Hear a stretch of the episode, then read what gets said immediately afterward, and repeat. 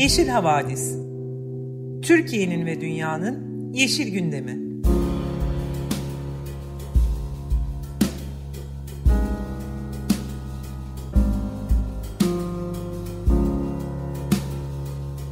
Hazırlayan ve sunanlar Selin Uğurtaş ve Arca Yılmaz.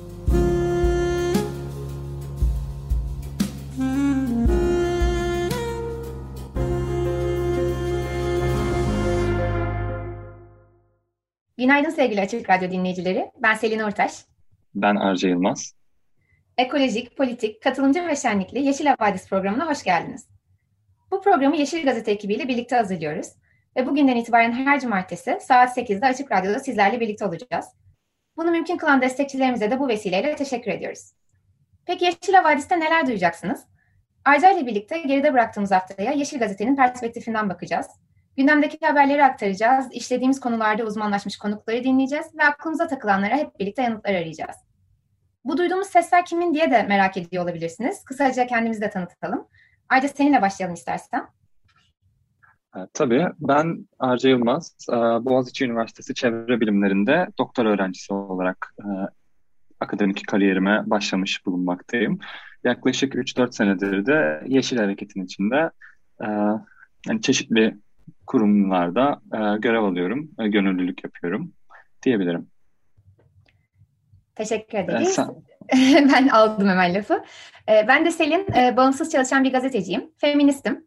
E, İzmir'de Urla'da büyüdüm. Şu anda da Burgazada da yaşıyorum. Yani hayatımın çoğu yeşil yerlerde geçti ve e, kısacık ömrümde e, doğanın, yani gezegenin tarihine kıyasla e, bunların elimden kayabileceğini hiç düşünmezdim önceden.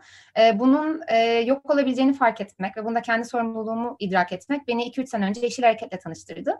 Nihayetinde kendimi burada buldum. E, bu kısa tanıtımlardan sonra haberlerle devam etmek istiyorum. Fakat öncesinde küçük de bir bilgilendirme yapmam gerekiyor. Bu yayınımızı Cuma günü kaydediyoruz. Yani Cuma'dan Cuma'ya bir önceki haftanın önemli gündem maddelerini paylaşacağız. Cuma'dan Cumartesi'ye olan gelişmeler bu gündemde yer almayacak. E, neler konuşacağız diye kısaca bir fikir verecek olursak, söze yine iklim krizinden başlamamız gerekecek. Çünkü bu hafta da konunun ağırlığını idrak ettirecek, tedirgin edici, tedirgin edici birçok haber yayınlandı. Grönland'ın zirvesine tarihte ilk kez yağmur yağdı örneğin. Akdeniz su seviyesinin tam 6 santimetre yükseldiğini öğrendik sadece son 20 yılda. Orta Doğu'nun e, küresel ortalamadan daha fazla ısındığını öğrendik. Hayvan hakları ile ilgili de olumlu ve olumsuz bazı gelişmeler var. Hem bunlardan hem de vegan olmaktan bahsedeceğiz. Doğa mücadeleleri tabii ki devam ediyor. Türkiye'nin dört bir yanında HES'lere, madenlere, yapılaşmaya karşı yılmadan mücadele eden insanlar var. İyi ki varlar. Ki onlardan birini de yayınımıza misafir ettik. Sevgili Arca İkizdere direnişinden Asuman Fazlıoğlu ile bir röportaj yaptı. Bu görüşmeyi sizlerle paylaşacağız. Peki iyi haber yapım derseniz o da var.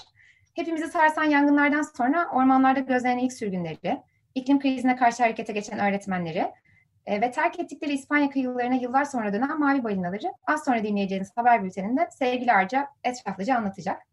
Hemen öncesinde hem cumartesi sabahını enerjik başlatacak hem de iklim, iklim için mücadele eden, farklı bir eğitim anlayışıyla harekete geçen eğitimcilere selam gönderecek bir parçayla yayınımıza devam edeceğiz. Pink Floyd'dan Another Brick in the Wall sizlerle. 95.0 Açık Radyo'da Yeşil Havadis'i dinliyorsunuz. Ee, tekrardan merhabalar. Ee, Yeşil Havadis programının bu bölümünde bültenle devam ediyoruz. Yeşil bültenle.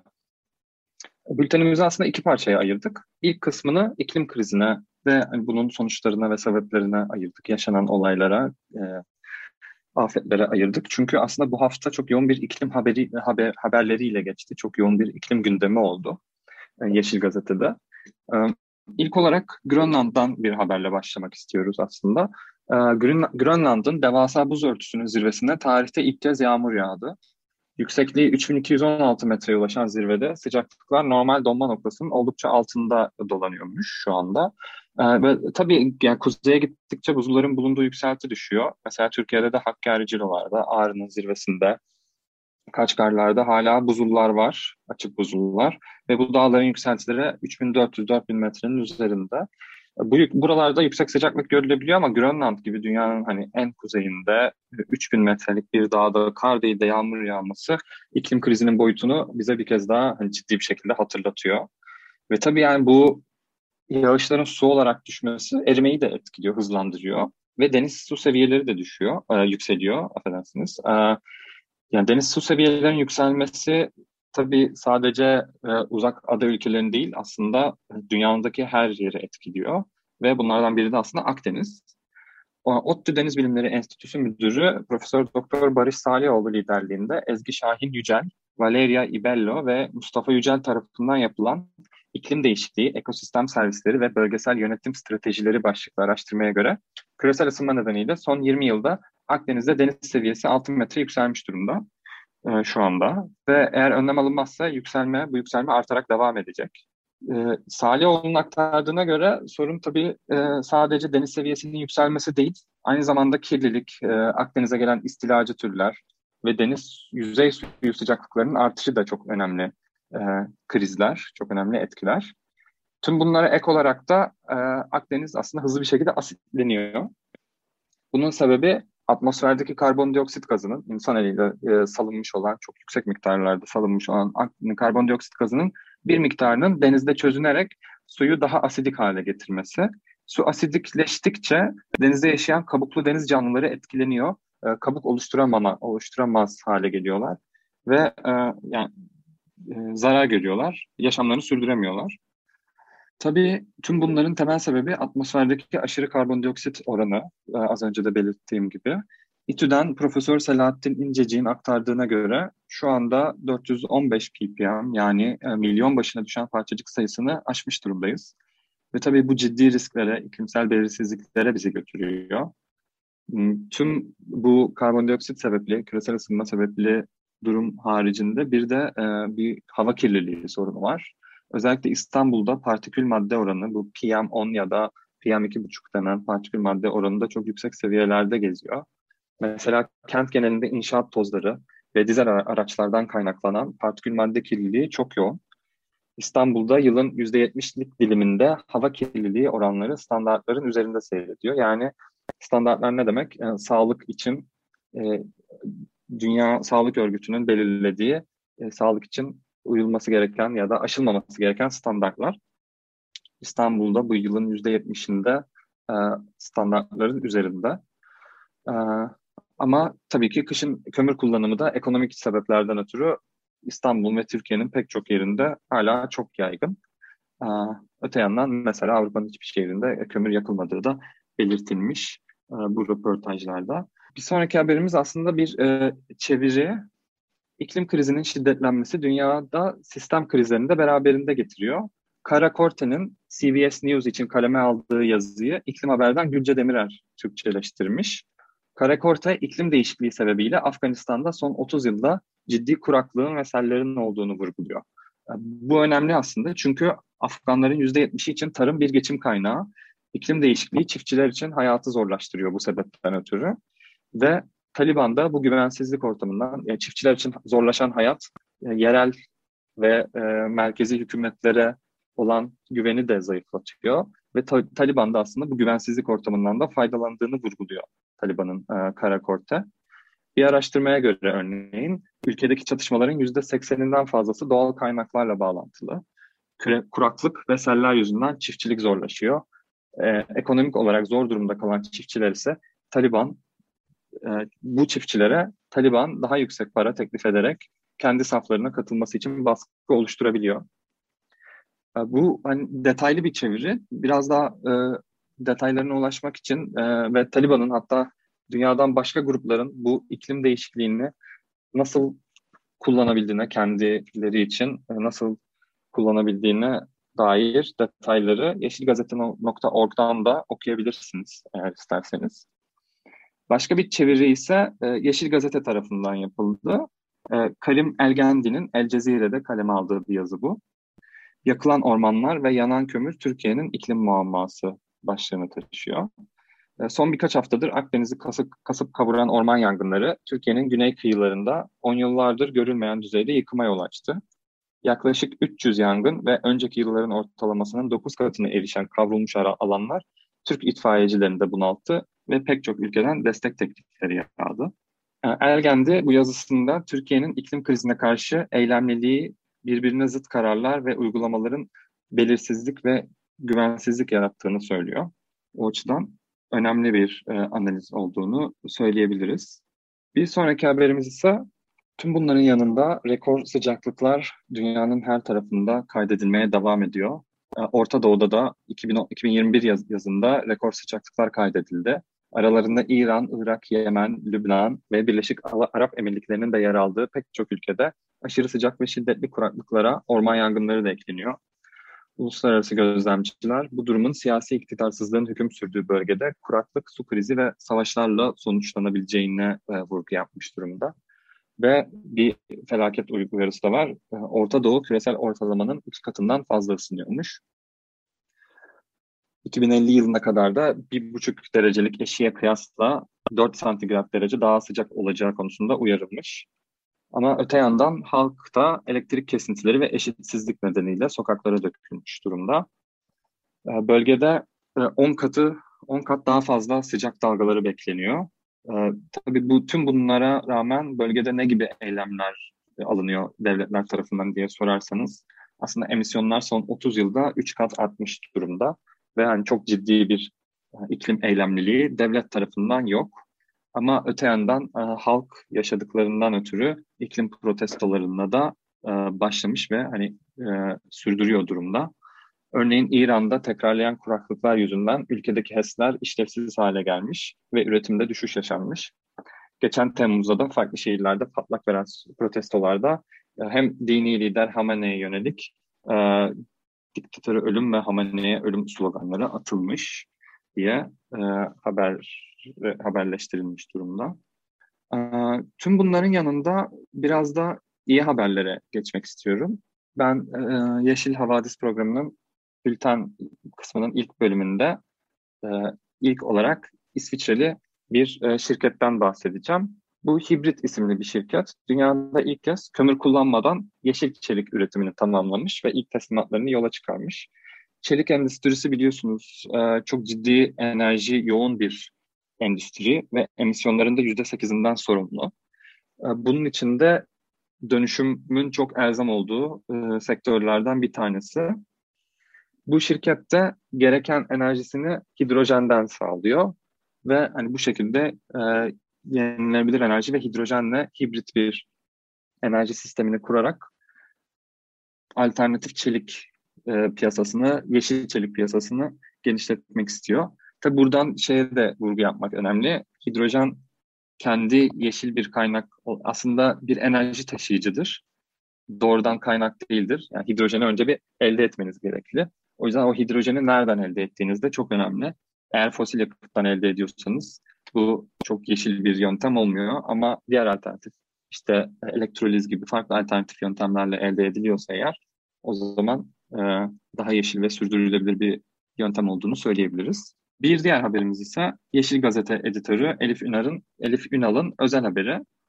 Kendisi iklim ve ekolojik krize karşı harekete geçen öğretmenlerle konuştu. Eğitim nasıl dönüşmeli, iklim ve ekolojik farkındalık eğitim sisteminin neresinde olmalı gibi soruları konuştular. Ve bir yandan da bunu nasıl gerçekleştirebiliriz ve bu yolda neler yapıyorlar onlardan bahsettiler. Kendisi öğretmen ağından e, Zeynep Hancı ve Fulden Ergen ile konuştu. Aslında vurguladıkları en önemli noktalardan biri ekolojik ve ekoloji ve doğa temaları e, ne kadar eğitim sisteminde yer aldığı ve alması gerektiğine dair e, bir yorum. Öğretmenler, öğretmen ağının bir de alt e, grubu var. Onlar da e, öğretmen ağına dahil olan değişim elçileri. Değişim elçileri e, öğretmenler ağında kendi mesleki ve kişisel güçlenme yolculuklarına devam eden öğretmenler ama bir yandan da bu ağ çalışmalarını tasarlayan ve sürdüren öğretmenler. Onlara kısaca bu ağ içinde değişim elçileri değiniyor. Değişim elçileri çözüm odaklı projeler üretiyor, kaynaklar hazırlıyorlar. E, hatta örneğin öğretmenler ağı değişim elçilerinden Bilge Buhan Musa'nın kaleme aldığı Geri Kazanım Atölyesi, Meraklı Yeşil Şişe, Yaşlı Çınar Ağacı gibi çocuk kitapları diğer öğretmenlere de kaynak oluyor. Ee, öte yandan bunların dışında da Adana, Mersin ve Hatay'dan değişim elçisi öğretmenler doğa ile eğitimi buluşturmak için bir araya geliyor. Ee, ve burası mesela e, Ağustos ayında yaptıkları bir buluşmada ki adına burası tamamen bizim kampını vermişler. Bu buluşmada yani yerel paydaşlar, öğretmenler, çocuklar ve onların aileleri e, var. Bu haberin detaylarını ve öğretmenler ağı ve değişim elçileri neler yapıyor öğrenmek isterseniz e, Yeşil Gazete sayfasından bir göz atabilirsiniz. Bu önemli bir e, özel haber ve ne yapılıyor? Her alandan insanlar hani iklim ve ekolojik krizi için nasıl adımlar atıyor? E, okumak bence çok heyecanlı oluyor. Bir diğer haberse Muğla ve Antalya'daki yangınlar hakkında. Biliyorsunuz 28 Temmuz'da başlayıp haftalarca devam eden yangınlarda sadece Antalya ve Muğla'da 124 bin hektar, Türkiye genelinde ise neredeyse 180 bin hektar alan yok olmuş durumda.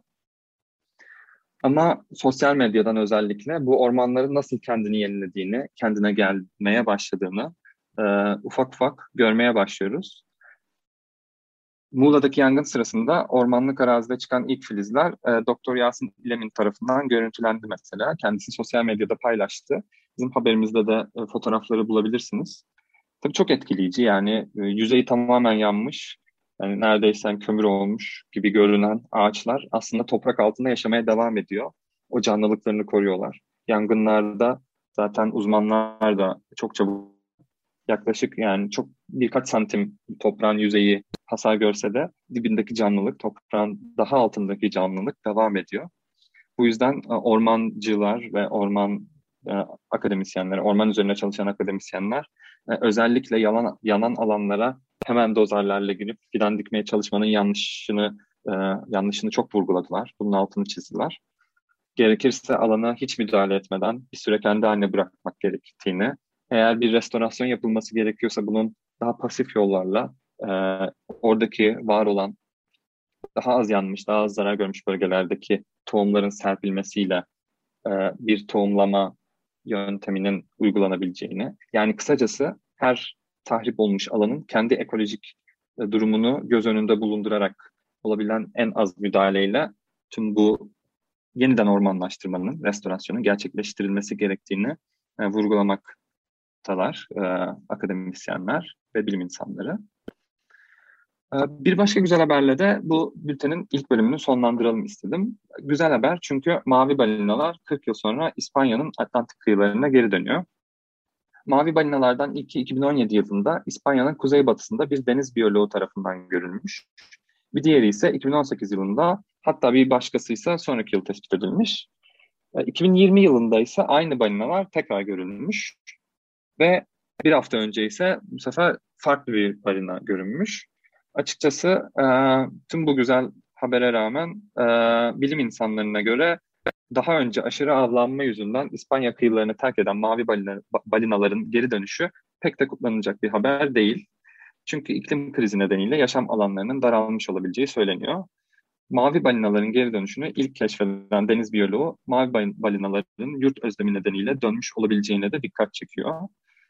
Bültenimizin ilk kısmını balinalardan esinlenmiş bir parçayla sonlandırıyoruz. 95.0 Açık Radyo'da Yeşil Havadisi dinliyorsunuz. Müzik arasından sonra bültenimizin ikinci kısmıyla devam edeceğiz. Ee, Selin devralacak bültenin bu kısmını. Şimdi Mouse'dan The Whale Song'u dinliyoruz.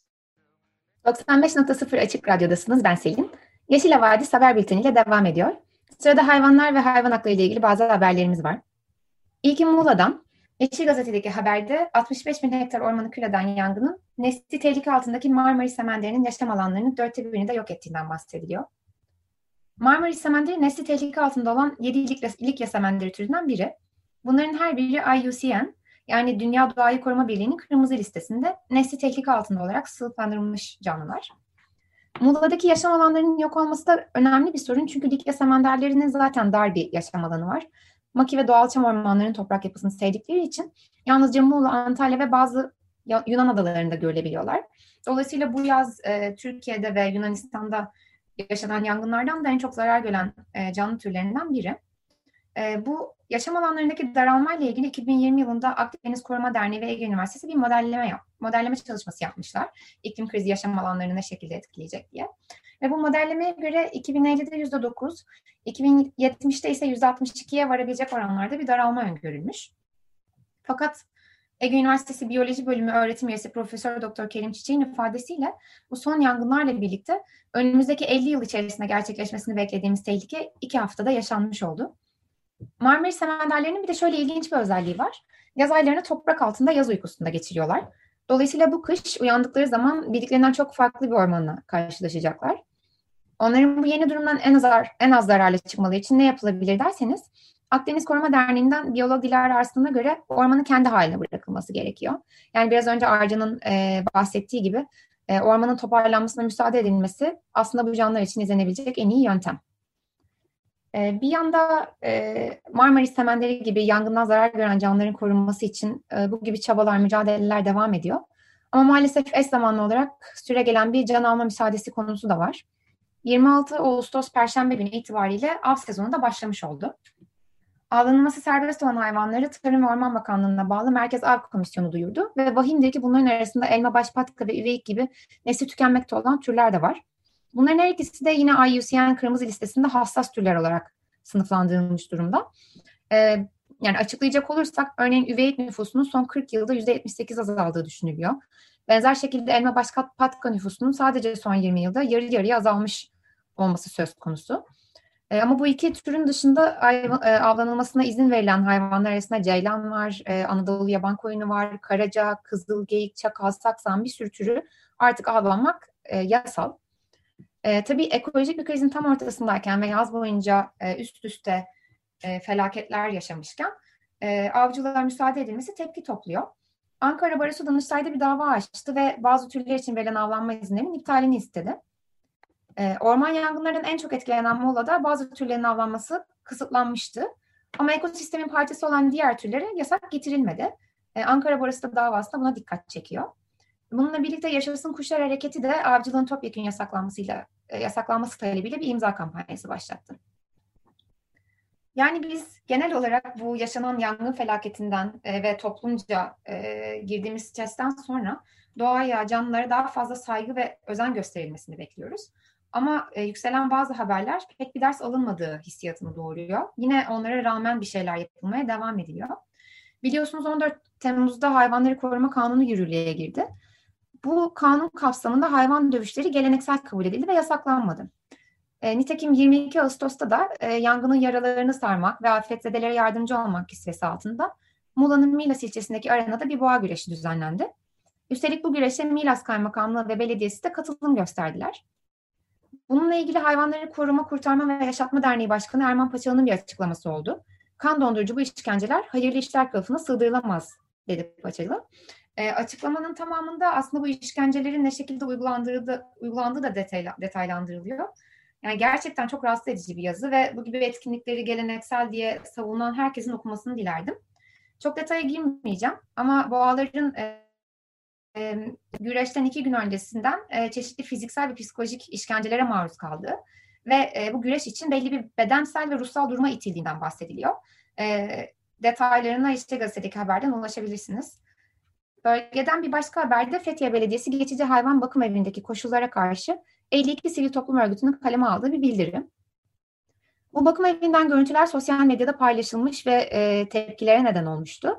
E, bakım evinden görüntülerde 5199 sayılı kanunda yasaklı olarak sınıflandırılmış bazı ırklar görülüyor. Kapalı beton zeminli bir alanda kafesler içerisinde ve hiç hijyenik olmayan koşullarda tutuluyorlar. Videoyu kaydeden hayvansever e, ortamda besinlerle dışkıların birbirine karıştığını aktarıyordu.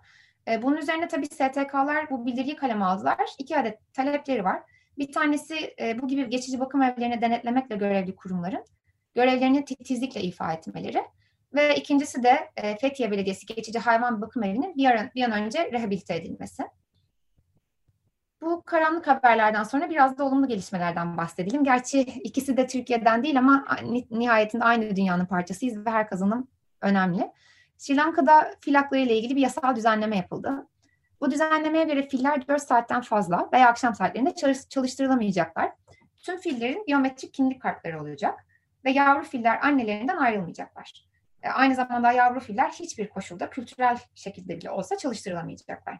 Bu yasayı ihlal edenlerin 3 yıla kadar hapis cezasına çarptırılabileceği söyleniyor ve kötü muamele edilen fillere devlet koruması verilecek. Benzer şekilde Belçika'da da hayvan refahı yasasında bir değişiklik yapıldı. Buna göre hayvanlara yönelik suç işleyenler 5 yıla kadar hapis ve 800 euroya kadar para cezasına çarptırılacaklar. Bu kişilerin suçu 5 yıl içerisinde tekrar etmeleri halinde ceza iki katına çıkarılacak. Böylelikle bültenimizin hayvan hakları ile ilgili bölümünü de tamamlamış oluyoruz. Sırada Türkiye'nin dört bir yanında devam eden doğa mücadeleleri var. İlk haberimiz güzelliğiyle büyüleyen Gökpınar Gölü'nden. Gökpınar Gölü hem bir doğal sit nitelikli doğal koruma alanı hem de kesin korunacak hassas alan ilan edilmiş bir göl. Buna rağmen Sivas İl Genel Meclisi gölü yapılaşmaya açacak bir imar değişik, imar planı değişikliği yapmıştı. Bu değişiklik Mimarlar Odası Ankara Şubesi tarafından mahkemeye taşındı. Sivas İdare Mahkemesi de Mimarlar Odası'nın lehine karar vererek e, geçtiğimiz ay bir karar aldı ve imar planının yürütmesini durdurdu. Dedi ki e, bu plan uygulandığı takdirde telafisi mümkün olmayan zararlara yol açacak. Fakat e, Sivas İl Özel İdaresi de e, Sivas İdare Mahkemesi'nin kararına itirazda bulundu. Şimdi güzel haberimiz şu ki neyse ki bu itiraz da reddedilmiş oldu. Bu mücadele sonucunda Gökpınar Gölü hiç değilse şimdilik güvende görünüyor. Fakat e, maalesef ülkenin her yanında başka bir mücadele var ve her biri e, olumlu sonuçlanmıyor. Şimdi devam eden HES mücadelelerinden biraz bahsedeceğiz. E, ilki Mezopotamya Ekoloji Hareketi'nin imza kampanyası. E, hareket Sarımçay üzerinde Silvan Elektrik ve Üretim Şirketi tarafından yapılması planlanan Bir Su 1 ve Bir Su 2 HES projelerine karşı bir imza kampanyası başlattı. E, diyorlar ki 17 Aralık 2020'de Lice Yatılı Bölge Okulu'nda bir halkın katılımı toplantısı yapıldı. Ama halkın katılım toplantısına halk davet edilmedi. Bunun için de pandemi gerekçe gösterildi. Ee, bir itirazları buna yönelik, bir itirazları da Çevre ve Şehircilik Bakanlığı'nın ÇED olumlu kararına istinaden yapılmış. Bunun nedeni de bölgedeki endemik bitki türlerinin, sarım çayındaki balık çeşitliliğinin, suda görülen su samurlarının hiçbirinin ÇED raporunda yer almaması. Ee, bu proje gerçekleşirse proje sonunda yaklaşık 118 köyün sular altında kalacağını söylüyor Mezopotamya Ekoloji Hareketi. Ee, dolayısıyla bal üretimi, tarım ve hayvancılıkla geçinen köylerin e, neredeyse tamamı da göçe zorlanmış olacaklar. E, bir diğer haber, e, HES haberi çok yakınından geliyor, e, Siirt'ten. E, Zoraba çayında şu an hala hazırda bir HES var. E, ama çayın üzerine ikinci bir HES ve baraj göleti yapılmak isteniyor. E, yerel halk ise çayın ikinci bir HES'i kaldıramayacağı görüşünde. Bu haber Yeşil Gazete'de Metin Yoksa imzasıyla yayınlandı. Ve e, habere göre ilk HES'le birlikte çaydaki su miktarı zaten epey azalmıştı. Köylüler hem enerji üretimi için sularından oldular hem de üretilen elektrikten de faydalanamıyorlar. Çünkü bu üretilen elektrik e, doğrudan Irak'a satılıyor. Şimdi e, ikinci HES için Devlet Su İşleri ile Tigris Enerji arasında 2019 yılında bir su anlaşması imzalanmış. Köylüler de aynı yıl mücadelelerini mahkemeye taşıyorlar. E, mahkeme aleyhlerinde sonuçlanıyor ancak bu kararı Danıştay bozuyor. Şimdi Danıştay kararına rağmen 2 Ağustos'ta Siirt İl Genel Meclisi yine bölgede bir HES yapılmasına ilişkin imar planı değişikliğini onaylıyor. Köylülerin hedefinde şimdi bu karar var. Bu karara itiraz edecekler. Ee, Bolu'nun Aymen Yaylası'nda ise biraz daha batıya doğru artık gelirsek e, Seben ilçesinde yapımı planlanan HES inşaatına malzeme sağlamak için bir taş ocağı yapılmak isteniyor. Karşı çıkan köylüler iş makinelerinin önüne geçip şimdilik çalışmayı durdurmayı başarmış durumdalar. Köy muhtarı ve köy, cemi köy cemiyeti heyeti taş ocağı yapımının durdurulması için e, valiliğe dilekçe sundular. Köy halkı da hem Orman Bakanlığı'na hem de Enerji Bakanlığı'na başvuruda bulunacaklarını söylüyor. Şimdi bültenimizin sonuna yaklaşıyoruz. Son haberimiz Kaz Dağları'ndan. Kaz Dağları Ekolojik Platformu Cengiz Holding'in Halil Ağa Maden Projesi'ne karşı dava açtı ve 26 Temmuz tarihinde verilen ÇED olumlu kararını yargıya taşımış oldu. Platform projeyle birlikte köylerin sularının kuruyacağını, 540 hektar ormanın ve 43 hektar tarım alanının yok edileceğini söylüyor. Şimdi bu proje e, bakır madeni projesi olarak sunuluyor. Ancak şöyle bir durum var ki aynı alan için 2012 yılında altın madeni projesi olarak bir ÇED süreci yürütülmüştü. E, o dönem ÇED olumlu kararı alındı ancak bölge halkının tepkileri nedeniyle proje hayatı geçirilemedi. Şimdi bu projenin e, bakır madeni projesi olduğu iddia ediliyor. E, Cengiz Holding bu 15 yıl sürmesi planlanan projeyi 2019 yılında Kanadalı Liberty Gold firmasından 55 milyon dolara devraldı. Yapılan ÇED raporuna göre proje alanında 5 endemik olmak üzere 269 bitki türü var ve 42, 42 memeli hayvan türü yine bölgede yaşıyorlar. Tema Vakfı da Kaz Dağları yöresinde madencilikle ilgili 2020 yılında bir rapor hazırladı. Bu rapora göre Biga Yarımadası'nın %79'u madencilik için ruhsatlandırılmış durumda. Dolayısıyla e, bu şartlar altında e, bu madenlerin müsaade edilirse Biga Yarımadası'ndan geriye ne kalacağı gerçek bir soru işareti. Şimdi bir sonraki bölümümüzde sevgili Arca'nın e, İkizdere direnişinden Asuman Fazlıoğlu ile ilgili yaptı, ile yaptığı röportajı dinleyeceksiniz. Bildiğiniz üzere İkizdere'de taş ocağına karşı yaklaşık 4 aydır devam eden bir direniş var. Buradan yine Cengiz Holding'in üstlendiği İdere Limanı inşaatına inşaat malzemesi taşınmak isteniyor. Biz de mücadelenin gelişimini ve son durumunu biraz sonra ilk ağızdan dinleyeceğiz. Fakat öncesinde kısa bir müzik arası veriyoruz. Yoldadan Kaz Dağları parçası sizlerle. Ee, merhaba, 95.0 Açık Radyo'dayız. Yeşil Hava Hadisi dinliyorsunuz sayın dinleyiciler. Ee, şimdi e, İkizdere'de neler oluyor ve İkizdere'den e, direnişin son durumu ne konuşmak için Asuman Fazlıoğlu'yla e, görüşüyoruz. Kendisi Güldere köyünde yaşıyor ve bize hani İkizdere'deki durumun ne olduğuna dair biraz bilgi verecek. Bir hatırlatmak için bir giriş yapmak isterim öncesinde. E, biliyorsunuz e, Cengiz Holding'in Rize İkizdere'de, e, İyidere'de hayata geçirmek istediği liman projesine ham madde temini için İkizdere'de bir taş ocağı yapımı başlandı. Ve burada İkizdereliler de 120 gününü aşkın süredir direnişe devam ediyorlar. Asuman Bey ben size şeyi sormak istiyorum öncelikle. Hiç bölgeye gitmemiş insanlar için hani bu taş ocağı e, yerleşime ne kadar yakın, bölgeye ne kadar yakın, hani yola, denize bunu biraz anlatabilir misiniz? Şimdi yani İyidere'den İkizdere arası 35 kilometre. Yani taş ocağına atılan, atılmak istenen yerle İkizdere arası 2 kilometre.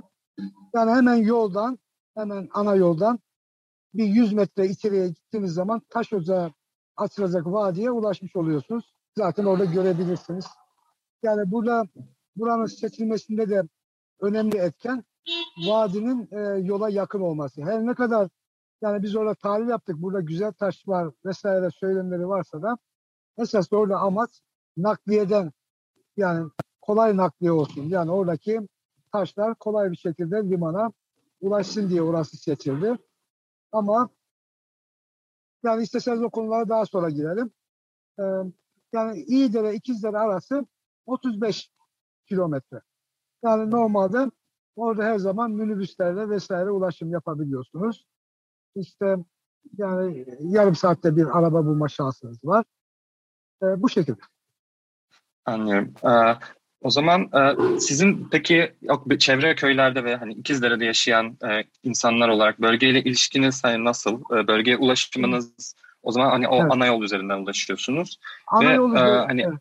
Evet, evet. ana yol üzerinden, ana yol üzerinden yani özel arabası olanlar özel arabasıyla geliyor. Toplu taşıma kullanmak isteyenler e, minibüs vesaire gibi araçları kullanabiliyor. Ben Gürdere köylüsüyüm. Yani Gürdere köylüsünün zaten iki köyün arasında kurulmuş bu taş.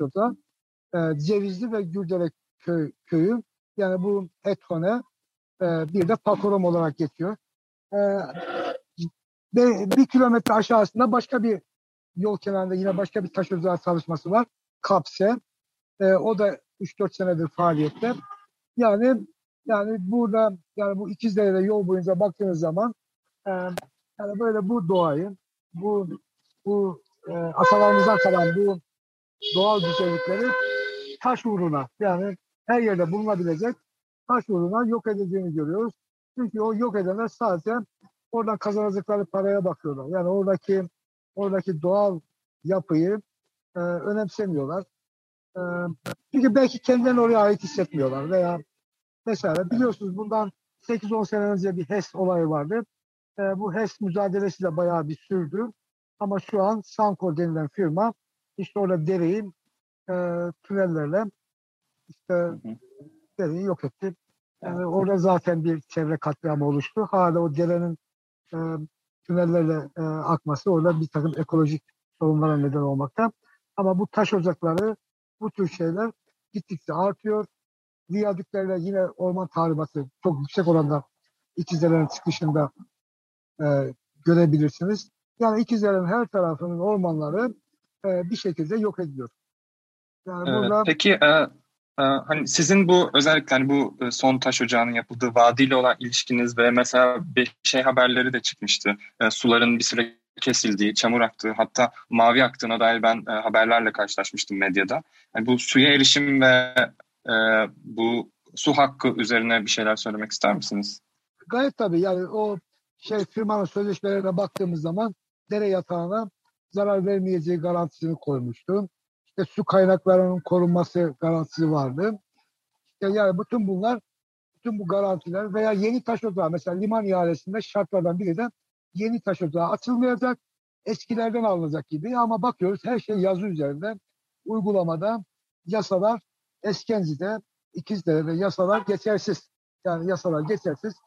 Oradaki tahsisi yapan Altyapı ve Ulaştırma Bakanlığı Altyapı ve Ulaştırma Bakanlığı demiş ki gel buradan taş çıkar. Ama ben bakanı da gördüm. Şahsen konuştuk. İşte orada Hayati Yazıcı'yla da şahsen konuştuk. Yani orada gördüğümüz şu. Hiç yeri görmeden tahsis etmişler. Yani Ankara'dan dosya üzerinden veya Trabzon'dan dosya üzerinden yerde ne var ne yok bakmadan ya burası yakın e, bu taş da var burada gelsin buradan alsın. Yani orada biz biz orada dört kişiyle saramadığımız kayın ağaçları var. Yani orada yani orada yok edilen doğa yani binlerce yılda oluşmuş ama bunu kimse hesaplamıyor. Sadece alttaki taşı düşünüyor. Taşı alırken ormandan hiç bahsedilmiyor. E, konu edince de e, böyle üstü körü bir ağacı onu ağaç dikeceğiz filan. Şimdi buna komedi tabii. Yani böyle böyle komik şeylerle insanları kandırmaya çalışıyorlar. Yani orada zaten yeterince ağaç var. Yani siz 32 tane dişinizi çıkartıp yerine 320 tane koyabilir misiniz? Yani orada olması gereken kadar ağaç var. Bir de orada siz yani taş ocağını yaptığınız zaman nasıl ağaç dikeceksiniz? Her şeyini kaldırıp götürüyorsunuz. Toprağını kaldırıyorsunuz. Kayaları söküyorsunuz. Neresine ağaç dikeceksiniz? Öyle kolay mı bu işler? Yani doğa doğa kendini binlerce yılda yenileyebiliyor. Bir de şunu sormak istiyorum. Yani ben orada yaşayan bir insan yaşam alanı yok edilen bir kişi olarak şunu sormak istiyorum. Hangi taş ocağını yaptınız ki e, bunu yapacaksınız? Yani bunların yalan olduğunu hepimiz biliyoruz ama sonuçta bir şey demek için bir şeyler deniyor. E, ben köylerimize eğer izleyen varsa yani bu yalanlara inanmamalarını, e, mücadeleye daha çok katkı vermelerini istiyorum. Bu mesajı vermek istiyorum. Ee, evet, mü- mücadele demişken aklıma geldi. Ee, biz bu kaydı Cuma, özür dilerim, e, Cuma günü yapıyoruz ve e, bugün e, sanırım İstanbul'dan bir destek grubu da yola çıkacak. Ve İkizdere Dernekleri Federasyonu, yanlış bilmiyorsam İstanbul'daydı geçen hafta içinde de. Bu dışarıdan gelen destekler ve hani sizin başka yerlere gitmeniz konusunda hani ne düşünüyorsunuz? Bu destekler hani ne durumda? Sizce yeterli mi? buna dair? Şimdi 126. gündeyiz. Tabii burada bir mücadele varsa bir karşı e, bu mücadeleyi e, ortadan kaldırma çalışması var. Yani burada bir muhtar ağzasından bakana kadar bütün e, bütün şey blok halinde bizim mücadelemizi nasıl çözebiliriz diye karşımızda bir blok var, devlet bloku var. Şimdi burada tabii ne oldu? Ee, biz aslında daha önceden biz bunları fark edince orada bir tane taş ocağını durdurttuk, yürütmesini durdurttuk. Ama hemen arkadan bakanlık diğer taşları. Ya şimdi biri duruyorsa diğerini niye e, devreye sokuyorsun? Kendi adına bu sefer bakanlık e, devreye soktu. Ama biz onlardan bir iki adım ileriydik. Çünkü olayı fark edince hemen e, hemen köylülerimizi topladık. Yani bilinç e, burada bir e, bu toplantıda neler olabileceğini anlattık ve neler yapmamız gerektiğini köylerimize anlattık. Bunun çok e, faydasını gördük. Yani orada bunlar kepçeleri falan getirdiklerinde yani önceki o toplantımızda bütün köylülerimiz, özellikle kadınlarımız vadilerini, yaşam alanlarını kaybetmemek için orada yer aldılar ve sert mücadeleler oldu. Gerçekten tarihe geçecek yani mücadele yaşandı bir 8-10 günlük bir süreçte. Ama e, yüzlerce jandarma, işte e, sivil e, ekipler vesaire bunların hepsi bu mücadeleyi bastırmak için e, e, bölgeye gönderildi değişik illerden. E ne oldu? Tutuklamalar, cezalar, para cezaları, Zaten e, sokağa çıkma yasağı vardı o dönemler. E, Nisan, Mayıs gibi. E, sokağa çıkma yasağından kaynaklanan cezalar, binlerce lira köylerimize cezalar kesildi ayrılmak için. E, tutuklamalar, gözaltı almalar yani bütün bunlar bu mücadeleyi bastırmak için yapılıyordu. Sonra sokağa çıkma yasağı bitti. Hemen arkasından 15 gün olağanüstü hal valilik ilan etti. Yani 3-4 dönüm yere olağanüstü hal ilan edildi. Yani bu e, Türkiye'de görülmüş bir olay değil. 15 gün geçtikten sonra tabii bunlar hep e, oradaki katılımı azaltmak için yapılan manevralar.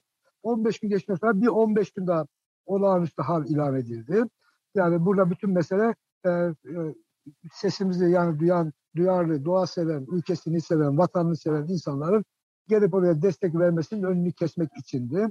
Etkili oldu, kısmen etkili oldu. Bu tabii insanlar başka bölgelerden gelmek istiyor ama bu sokağa olağanüstü halde buna izin vermiyor. Toplantı, basın açıklaması vesaire. İşte yani biz orada çadırları kurduk yani gelen misafirler için. Sonra jandarmanın bir gece çadırlarımızı gece iki buçukta söküp e, kaçırdığını, kırdığını, kırıp attığını gördük. Yani özel tapulu bir arazide yani böyle gizlice, gizlice yani ben bir güvenliğe yakıştıramadığım bir şey. Yani böyle bir şey olmaz. Yani siz bizim mal ve can güvenliğimizi öncelikle sağlamak zorundasınız. Yani orada firmanın e, çalışmasından önce bizim mal ve can güvenliğimiz daha öncelikli olması gerekiyor. Ama görüyoruz ki orada çalışan makine bizim canımızdan daha değerli tutuldu. Yani biz bunu da anlayamadık. Anlatmaya çalıştık. Onu da anlayamadık. E sonra yok edilen bir ormana orman yok edilmesi diye biz karşılıyoruz. Onlar ormanı yok etmek istiyor. E yine yine hani orman vatandı yani orman böyle hesapsız, kitapsız yani böyle e, vahşice e, yok ediliyor ve bunun karşısında duran insanlar var ve bu duran insanlara bir sürü baskı yapılıyor, gaz sıkılıyor, yerlerle sürükleniyor, üzerlerine taş yuvarlanıyor. Yani bunları anlamakta gerçekten çok zorlandık. Yani burada burada ne oluyoruz ya? Ne oluyor ya? Burada şimdi bu ülke ve bu ülkenin güvenlik gücü e, şey mi değişti? E, bir anlayış mı değişiyor? Bir şey mi değişiyor? Değişmemesi gerekiyor. Ben orada tabii oradaki o e, güvenlikçilerin de e, duygulandıklarını e, biliyorum. Yani isteyerek bunları yapmadıklarını da biliyorum. E, şimdi tabii yani burada tabii vicdan ve görev ve e, bu göreve bağlı olarak e, sorumluluk, e, kaybettiklerimiz yani bunları hesapladığın zaman bu işi zaten yapamazsın. E, vazifemi yaparım noktasında anladım.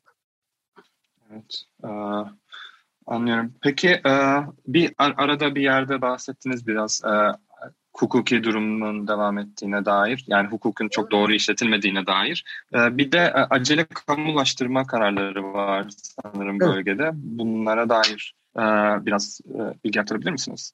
Evet yani şimdi şey bakanlık, altyapı ve ulaştırma bakanlığı oradaki bütün engelleri kaldırma marifetinde çok başarılı. Yani hukuki durum şimdi orada mesela yeni taş ihale alırken yeni taşları açılmayacak diye aslında e, bir şey var. E, sözleşmede bir madde var. Ama siz ihaleyi alıyorsunuz hemen e, taş ocağı e, altyapı bakanlığının tahsis ettiği taş ocağına başlıyorsunuz. Şimdi burada zaten bir sıkıntı var. Aslında avukat Yakup Okumuşoğlu bunu daha iyi anlatır. Yani onunla da şey yapabiliriz, e, görüşebilirsiniz bu konuda. Çünkü detayları o daha iyi biliyor. E, ikincisi e, yani şimdi biz burada kepçe çalışırken ne orman var, ne orman memuru var, ne tespit edilen ağaçlar var. Yani kepçe önüne gelen ağacı yıkıp geçiyor. Şu anda da durum öyle. Yani diyor ki adam burada diyor işte hala yol aşamasındayız. Taş ocağı başlamadı ama eğer yol aşamasındaysa o kadar yukarıya çıkan e, araçlar, kepçeler ne yapıyor orada? Yani kimse bir şey sormuyor. İkinci bir nokta şimdi burada yani sonuçta siz buraya başladınız. E, bu taş ocağı ruhsatı e, patlama yapılmaya başlandı. Yani patlamayla beraber e, mavi akan sular, evin sular. Yani bu su niye mavi akıyor? Bu suyun içinde ne var? Yani bunların hiçbiri araştırmamış. Çamur akıyor, mavi akıyor. Yani bu insanlar bu suyu e, bir dönem içiyorlar. İçinde ne var? Kimyasal mı karışıyor? Patlayıcıdan bir sıkıntı mı var? E, yörede bir sıkıntı. Yani bunların hiçbiri hiçbiri araştırılmıyor. Orada insanlar kaderiyle baş başa bırakılıyor. Yani bu bile bu bile bir e, ihale güvencesi altındadır. Yani orada e, ayrıca dere yatağı şimdi içinde alabalıklar olan eğilip içebileceğiniz o suyu yok ediyorsunuz. Şimdi su artık çok değerli. Yani bu bu suyu yok ettiğiniz zaman e, e, kendi ayağınıza sıkıyorsunuz. Yani ülkenin kaynağını yok ediyorsunuz. Bu su o taştan değersiz mi arkadaşlar? Şimdi ben şöyle otur bir dur yani orada direkt içebileceğiniz e, pırıl pırıl akarsuyu, dereyi e, içinde alabalıklı olan deriyi yok ediyorsunuz. Yani o dere... Herhalde şu anda o sudan kimse su içemiyor ya da alabalıklarda e, herhalde... Tabii yani alabalıklarda yok. E, yani o taş, taş yığınları altında yok olmuştur. Belki aşağıda ve yukarıda kısmen kalmıştır ama o dere hareketi e, kesildiği için e, onlar da bir süre sonra yaşamını sürdürebilecek hale gelir. Çünkü balık o balıklar hareketli balıklardır. Yani dönem dönem aşağıya yukarıya hareket ederler. Şu an o da kesilmiş durumda. Yani biz orada iki sene önce oradaki doğal yaşamı foto foto kapan dediğimiz yöntemden bir e, Ümit e, Ümit Malkosoğlu doğa gözlemcisi Ümit Malkosoğlu vasıtasıyla tespit ettik. Ve bunu tabelasına orada yaşayan bizzat foto kameralarla tespit ettiğimiz hayvanların kamera görüntüleri elimizde resimlerini girişte astık. Bakın bununla burada bu canlılar yaşıyor. Ayılar, işte çengel boyunun yaban keçileri, geyikler, karacalar. Yani buraya dokunulacak bir yer değil. Bunlar hala burada yaşıyor. Yani dünyanın kaç yerinde böyle bir yer kalmış? Yani UNESCO'nun şeyine göre 250 vadiden biri doğal yaşam olan. Yani siz doğal yaşama çok önemli. Neden bu kadar düşmansınız yani? Niye bunu ortadan kaldırıyorsunuz? Yani taş ocağı olacak yer var, olmayacak yer var. Biz diyoruz ki burada taş ocağı olmaz. Yani buraya gelin inceleyin. Yani biz bunu o şeyin patronuna da söyledik telefonla. Dedim gel bakalım yani burada taş ocağı olmayacağını siz de göreceksiniz. Yani az başka turistik bir şey az. Yani trakik yolu az, film platformu az, efendim ya villa yap villa. Yani şey doğa içinde villalar en azından yok etmesin belki tümünü. Yani başka şeyler yap ama taş ocağı açma buraya. Taş ocağı buraya katlet. Bir de tabii başka bir şey var. Sesinizi kapattınız sanırım yanlışlıkla. Ha. Ha, muhalefet, şimdi ol, ha, muhalefet olunca şimdi bunlar hemen bir yan çizdiler. Dediler tamam dediler biz buraya iki taş ocağı e, açmayacağız. Alanı küçülteceğiz. 13 hektara düşüreceğiz. Yani 13,5 hektar 130 futbol sahası anlamında anlaşılsın diye söylüyorum. İşte o, e, 13 hektar işte tonajla düşüreceğiz dediler. Ama bunun e, proje müdürü de diyor ki yok öyle bir şey ya. Yani iki tane ocak ruhsatı var ve 24 24 25 olunca chat raporu isteniyor. 24 24 işte ne oluyor? 48 e, 56 60 60 hektar 60 hektar bir alan tamamen taş olacak. 60 hektar alanda şöyle anlaşılsın diye söyleyeyim. 600 futbol sahası. Yani şu an bilgiler çok geniş aşağı yukarı olabilir ama çok büyük bir alan ve bu alan Güldere Köyü'nün, Cevizli Köyü'nün e, o patlamalarla bütün e, neyini yok edecek? Bütün yeraltı sularını yok edecek ve bu iki köyün bütün e, e, organik çay üretiliyor. Bütün o çay üretimini yok edecek. Bir de yani mesela bilinmeyen bir şey var. Ya burada dünyanın en güzel kestane balı burada üretiliyor. Bu vadide binlerce yıldır üretiliyor ve binlerce yılda üretmeye devam edilecek bir vade. Siz bunu yok ederseniz bu üretimi de ortadan kaldırırsınız. E diyorlar ki istihdam olacak. Ya arkadaş ya taş ocağın istihdamından ne olur? Taş ocağı ben orada ben orada binlerce kişinin istihdamını o doğal ortamda yapabilirim. Yani doğaya zarar vermeden. Yani biz doğanın üstünde varlıklar değiliz. Yani biz doğayla uyum sağlarsak var olabiliriz. Bakın küresel ısınma, işte denizlerin durumu, bütün akarsular. Yani bu ülkede bütün akarsular kirletilmiş ve bütün akarsular e, fabrika atıkları ve evsel atıklarla e, oradaki bütün canlı yaşamları yok edilmiş. Yani Kızılırmak, Yeşilırmak, Menderes, işte Ergene, Ergene yani Ergene ya bütün Ergene ovasını sulayan Ergene şu an yani Ergene'yi Evet yani Erge, Ergene gitmiş. Yani bunlar bunlar yani ne olacak? Ha işgal et, etmişsin ha e, kirletmişsin yani veya yok etmişsin ne fark eder? Yani işgalden farklı durumlar. Yani yani bu ülkemizi seviyoruz diyenlerin daha duyarlı olması, daha müdahil olması gerekiyor ama ama yeterli değil. Yani yeterli bulmuyor. Çok teşekkürler Asum, Asuman Bey. Bugün e, e, Yeşil Havadis programı için 95.0 Açık Radyo'da Asuman Fazlıoğlu ile görüştük. Kendisi e, Güldere köyünden e, İkizdere bölgesinde e, yaşamakta. E, şimdi bir şarkıyla devam edeceğiz. Ardından e, programımıza devam edeceğiz. Teşekkürler. Ben teşekkür ediyorum. Sağ olun. 95.0 Açık Radyo'dasınız. Ben Selin. Yeşil Havadis İlginç Bölüm, Bilgiler bölümümüze devam ediyor. Bu hafta ve sonrasında size anlatacağımız ilginç bilgiler Yeşil Gazete'nin Instagram sayfasında takipçilere, takipçilere sorulan sorulardan yola çıkılarak hazırlanıyor. E, bu bilgilerin hazırlanmasını e, Yeşil Gazete ekibi sağlıyor. E, bugün uzun uzun hayvan haklarından bahsettiğimiz için vegan beslenmenin hayvanlar, iklim ve bireysel sağlığımız açısından olumlu etkilerine değinen birkaç ilginç bilgi paylaşacağız. İlk olarak çarpıcı bir istatistikle başlayalım.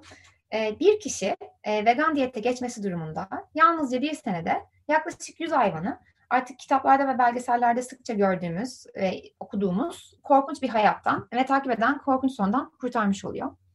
Aynı zamanda tabii hem hayvancılığın sebep, sebep olduğu metan salımındaki hem de hayvanlara yem e, olarak yetiştirilmesi gereken tahılların sebep olduğu ormansızlaşma, arazi tahribatı, işte su kaynaklarının tüketilmesi ve biyoçeşitliliğin azalması gibi çok çeşitli sonuçlardaki sorumluluğunu da azaltmış oluyor. E, tabii diyebilirsiniz ki iyi güzel ama ben bunun için sağlığından olamam. E, ama iş aslında öyle de değil. Çünkü vegan beslenmenin sağlığımıza da oldukça yararlı etkileri var. Öncelikle bizi kalp hastalıklarından koruduğu kanıtlanmış tek beslenme şekli vegan diyeti. Araştırmalara göre veganların bir kalp rahatsızlığından ölme ihtimali sıradan bir insana göre %42 daha az. E, benzer şekilde e, birçok çalışmaya göre veganların kansere yakalanma veya kanserden hayatını kaybetme ihtimalleri de yine diğer insanlara göre yüzde, yüzde 15 daha az. Aynı zamanda vejetaryen beslenmenin metabolizmamızı da hızlandırdığı söyleniyor. Bizim bildiğimiz ilk ve en ünlü vejetaryenlerden biri M.Ö. 6. yüzyılda yaşamış olan Pisagor. Benzer şekilde Franz Kafka'nın da vejetaryen olduğu biliniyor. Hatta vejetaryen olduktan sonra akvaryumda bir balığı hayranlıkla seyredip şimdi sana daha bir iç huzuruyla bakabiliyorum çünkü seni artık yemiyorum dediği de e, bilinen ve çokça tekrar edilen e, anlatılardan biri. Günümüzde de birçok başarılı sporcu ki bunların arasında Venus Williams, Lewis Hamilton, Novak Djokovic gibi e, atletler var. E, bunların e, vegan e, diyetini takip ettiği biliniyor. E, son olarak bu konuda yakın zamanda gazeteci ve vegan aktivisti Zülal Kalkandere'nin yeni bir kitabı çıktı. Onu tavsiye ederek ve duyurarak bitirmek istiyoruz. Vegan Devrimi ve Hayvan Özgürlüğü isimli kitap Yeni İnsan Yayın Evi tarafından yayınlandı. Yazar bir fiil içerisinde bulunduğu hayvan hakları eylemlerini yorumlarını da katarak okurla buluşturuyor. Yeryüzünün yalnızca insanlardan oluşmadığını ve insana ait olmadığını anlatıyor Kalkan Delen. Ve bütün bir ekosistemi korumanın etik, makul ve etkili yollarını vurgulamaya devam ediyor. Dileriz e, okur bol olsun kitabının. E, şimdi Yeşil Havadis'in son bölümüne geçeceğiz. Ayrıca kısa kısa birkaç haberi size aktaracak ve yayınımızı tamamlayacağız. E, şimdi birkaç haberle aslında programımızı sonlandıracağız. Çok değişik bir haber oldu bu sosyal medyada. Türkiye'nin ilk tek kullanımlık ürünler parakende zinciri açıldı. Yani açıldı açılmasına ama kısa sürede tabii yüzlerce tepki aldı. Özellikle sosyal medyada dünyanın birçok ülkesinde plastik kullanımının azaltılması için çalışmalar yapıldığına dikkat çekildi. Ve yani Türkiye'de ise bunun tam tersi yönde bir uygulamanın hayata geçirildiği, geçirilmesi eleştirildi. Yani inanılmaz ben de çok şaşırmıştım gördüğümde ve yani komiklikle gerçeklik arasında gidip geliyor insan gerçekten. Ee, örneğin Alakır Nehir Kardeşliği tarafından yapılan bir sosyal medya paylaşımında şaka gibi ama değil tek kullanımlık plastik ürünler mikroplastik düzeyinde doğaya ve insana olan zararlarından dolayı birçok ülkede yasaklanmışken üretimleri bizde bir ilk olarak sunuluyor ve teşvik ediliyor. Gerçekten inanılır gibi değil demişler. Yeşiller Partisi eş sözcüsü Koray Doğan Urbarlı ise tüm dünyada tek kullanımlık plastik, tüm dünya tek kullanımlık plastikten vazgeçiyor. Bu yakın zamanda bir ayıp olarak anılmaya başlayacak. Türkiye'de yerel yönetimlerde bu yönde kararlar oluyor. Tarih böyle akarken paranızı sokağa atmayın diye e, seslenmiş bu e, dükkanı parakende zinciri açanlara. Söz konusu mağazanın Pagev tarafından yapılan tanıtımında ise ürünler çevre dostu olarak tanıtılıyormuş. Dijital teknoloji ise e, başka bir habere geçelim şimdi. E, dijital teknoloji ise hayatımızı çok kolaylaştırıyor. İstediğimiz herkesle her zaman, her an istediğimizde ulaşabiliyoruz. Canımız sıkılıyor vapurda, otobüste, uçakta, telefonu alıp oyun oynuyor. E, sürekli kimseyle iletişime geçmeden kendi kendimize vakit geçirebiliyoruz. Tabii hal böyle olunca Ocak 2002'de internette geçirdiğimiz ortalama zaman 7,5 saatken Ocak 2021'de günde ortalama 7 saat 57 dakikayı yani neredeyse 8 saati internette adamışız. Ve bunun yaklaşık 3 saati de sosyal medyaymış. Tabii belki yani herhalde pandemi etkisi de bunun içinde vardır diye düşünüyorum. Ee, çevrim içi dünyamızla çevrim dışı yaşantımızı dengeli kurmak arasında farkındalık çalışmaları yapan Dijital Denge Derneği, dijital zedelerin günlük sıkıntılarına büyüteç tutuyor. Peki dijital zete olduğunuzu nasıl anlarsınız? Dijital Denge Derneği'ne göre bunu anlamak hiç de zor değilmiş.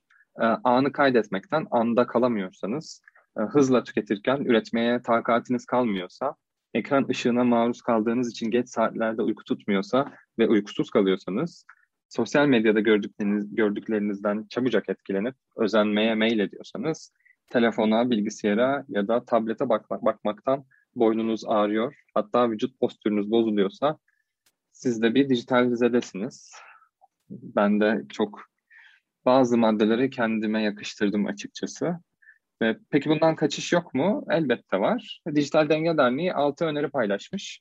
Biz burada birkaçını verelim. Diğerlerini Yeşil Gazete'den siz de ulaşabilirsiniz. Öncelikle vücudunuzu fark edin ve ona önem verin. Derin nefes almak, gerinmek, meditasyon, spor gibi aktiviteleri hayatınıza dahil edin diyor.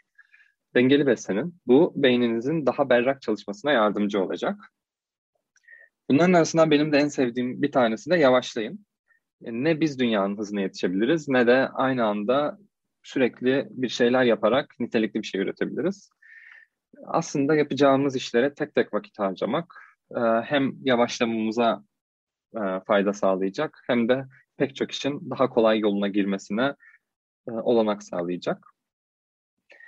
Yeşil Havadisi ise sizleri aslında biraz e, gülümseteceğine inandığımız bir haberle kapatmak istiyoruz. Hakemli Bilimsel Dergi Personality and Individual Differences'ta yayınlanan bir araştırma sonucuna göre çevreci olmak ikili ilişkilerde de önemli bir kriter olmuş. Bu, e, bu çalışmada yapılan e, görüşmelerle erkekler ve kadınlar özellikle uzun vadeli ilişkiler için çevreye duyarlı davranışlar sergileyen kişilere daha fazla ilgi, ilgi duyuyormuş. Hatta yazarlar çevre dostu davranışların kişinin arzulama ihtimalini arttırabileceğini söylüyormuş. Bu da böyle bir e, gülümsedici haber olsun istedik kapatırken. E, son söz için Selin'e veriyorum sesi. Çok teşekkürler Arca. Gerçekten e, daha fazla bilinirlik kazanırsa Yeşil Hareket'in gidişatını değiştirebilecek bir haberle tamamlamış olduk sanırım bülteni. İlk haftamızda oldukça yoğun bir gündemi sizlere aktarmaya çalıştık. Ee, umarım sizin için de keyifli bir saat olmuştur. Bitirmeden önce Avrupa Şampiyonası'ndaki 5 maçında başarıyla tamamlayarak grubu lider kapatan A milli kadın voleybol takımımızı tebrik etmek istiyoruz. E, yalnızca müsabakalardaki mücadelenizde değil, birbirinize ve renklerimize sahip çıkarak da hepimize ilham ve umut oldunuz. İyi ki varsınız. Pazar günkü Çekya maçında kalplerimiz yine sizlerle olacak. Böylelikle 95.0 Açık Radyo'da Yeşil Gazete'nin katkılarıyla hazırladığımız Yeşil Havadis programının da sonuna gelmiş oluyoruz. Ben Selin Uğurtaş. Ben Arca Yılmaz. Haftaya yine aynı saatte görüşmek üzere. Hoşçakalın. Hoşçakalın.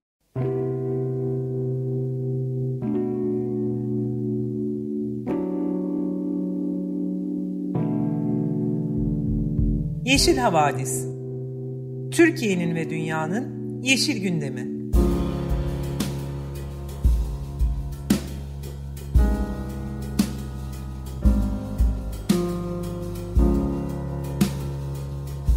Hazırlayan ve sunanlar Selin Uğurtaş ve Arca Yılmaz.